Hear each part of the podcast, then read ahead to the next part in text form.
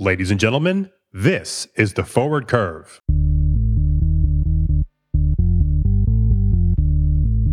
Hello and welcome to the Forward Curve, the weekly podcast covering the commodity markets and the global economy. Brought to you by Gold Street Advisors, the independent research and advisory firm. Today, we take a look at the current state of the markets and try to divine what they are telling us about the year ahead. I'm Christian Clavadedger, and joining me will be our chief analyst, Robin Bhar. So, Robin, let's go ahead and get started. Over to you. Okay, thanks, Christian. What we're going to discuss this week, well, I think it's timely with a new year to maybe review and look forward. Industrial commodities, if we remember, they had a strong rebound from the lows of March 2020, driven by China's resurgent economic growth and supply constraints around the world as mines were locked down. So, what can we expect in 2021? More of the same, or will huge indebtedness hamper growth? Well, I suppose that really is the question, uh, particularly now that there is a new American president in place and COVID vaccines are being rolled out globally. A lot to consider.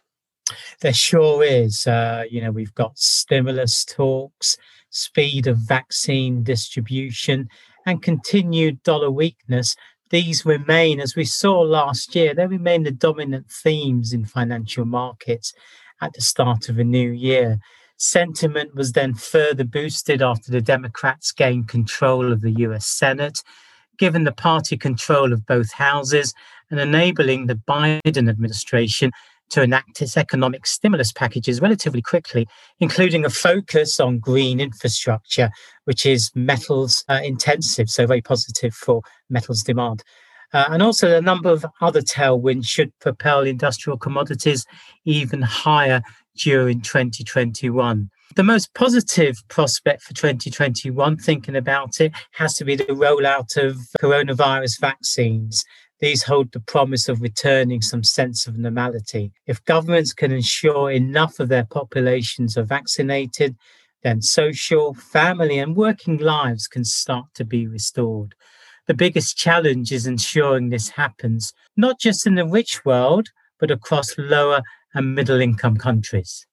I see. So, talk a bit about investor sentiment, Robin. You know, the global stock markets have had quite a positive run these last few months not just reflecting optimism in their outlook for the major multinational companies, but also indices like the American Russell 2000 that tracks small cap companies. You know, that's been running hot as well.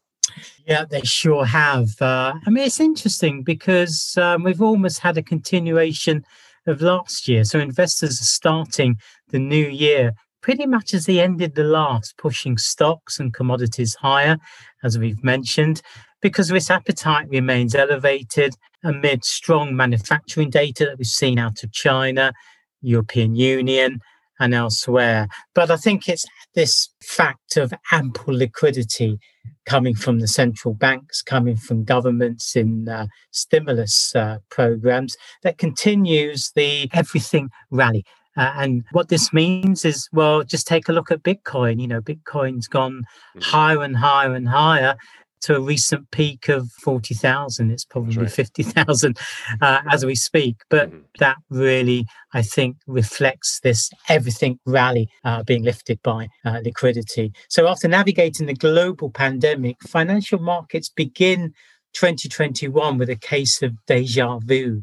Just like 12 months ago, bonds and equities kick off January at expensive starting levels. 2020 ended up being a remarkably strong year after the initial fright in March when the virus started to spread.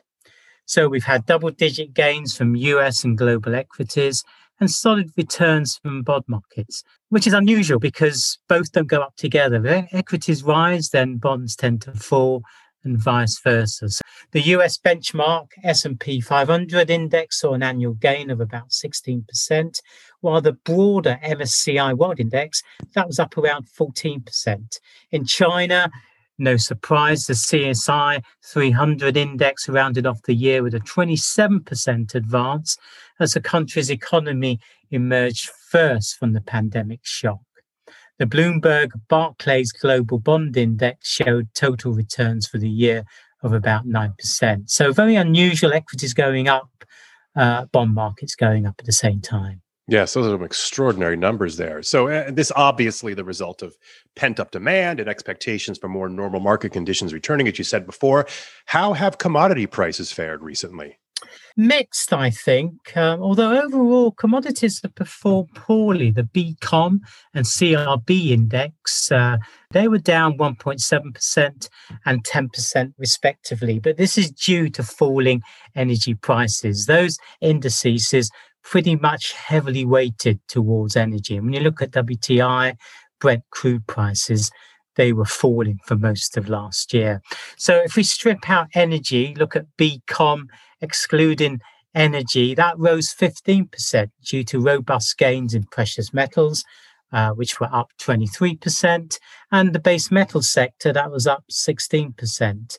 And if we look at an overall index for base metals, the London Metal Exchange Metals Index, or LMEX for short, that rose 20%, so a pretty solid increase. Buoyant equity prices and valuations reflect a bullish outlook for profits and economic growth in 2021 on the back of a vaccine powered rebound. As we've seen, support from governments and central banks also should extend over much of 2021, with the aim of bridging the gap until consumers and companies eventually spend their lockdown savings. The consensus view is that the fog of uncertainty from the pandemic is clearing, and from enormous pent up demand, there will be a simultaneous global recovery in the second half of 2021. Well, that certainly is encouraging. But you know, what risks, as there are always risks in markets, lay in store with all this positive upward momentum? A very good question. We've painted a very rosy uh, picture, haven't we? But as always, there is a risk. Uh, a risk is that rebounding economic activity maybe should warrant higher long term interest rates. And at the very least, maybe prompt market uncertainty about just how long central banks will maintain their bond buying policies and essentially continue to stimulate economies. And this could become an increasingly hot topic should the global economy not only meet but exceed current IMF expectations of 5.2% growth in 2021. So a pretty solid rebound expected by organizations like the International Monetary Fund, the World Bank, and so on. The crushing of interest rates by central banks has significantly reduced risk premiums across the financial system. Just look at the real US 10 year Treasury bond yield, which is at minus 1 after stripping out inflation. This yield was flirting with breaking below zero a year ago. It is therefore reasonable to envisage a rise back to that level in the coming year. Global equities, in particular, are at high valuations and now extremely sensitive to rising yields. However, it's believed that central banks are likely to act swiftly to try to correct any major tightening in financial conditions. Rising yields, though, are reflecting strengthening global growth and therefore should continue to be supportive of industrial commodities, particularly base metals. I see. So, with low interest rates, the order of the day, and seemingly a great many days to come, what's been the effect on the US dollar? And what would the knock on effect be for commodity prices? Well, all this stimulus by the, uh, by the Fed lowering interest rates has basically pushed the dollar lower. So, the pledge by the Fed to keep interest rates low for the next two, three years will help to generate an economic recovery. We saw last year the US dollar falling almost 7% against other major currencies, and this was its biggest drop since 2017. A weakening US dollar is likely to be a tailwind for industrial commodities because these are priced in dollars. And as the dollar falls, then industrial commodities appreciate in dollar terms, as will the focus on green infrastructure, including the, the coming energy transition and a trend towards decarbonisation. So I think in conclusion, 2021 is set for more of the same. After so many years of low interest rates and virtually non existent inflation, it's hard to contemplate a world in which rising inflation actually occurs, forcing central banks to raise rates to cool things down. We all anxiously await the experience of a rebounding global economy as the battle against COVID is won, and hope indeed that the rising tide lifts all boats without ultimately capsizing them. I want to thank Robin for joining me today, and of course, I want to thank you for joining us. Please be sure to subscribe to the Forward Curve on your favorite podcast platform. I'm Christian Klavedetcher, and on behalf of the Gold Street Advisors team, I thank you for listening. And remember, always keep an eye and ear on the forward curve.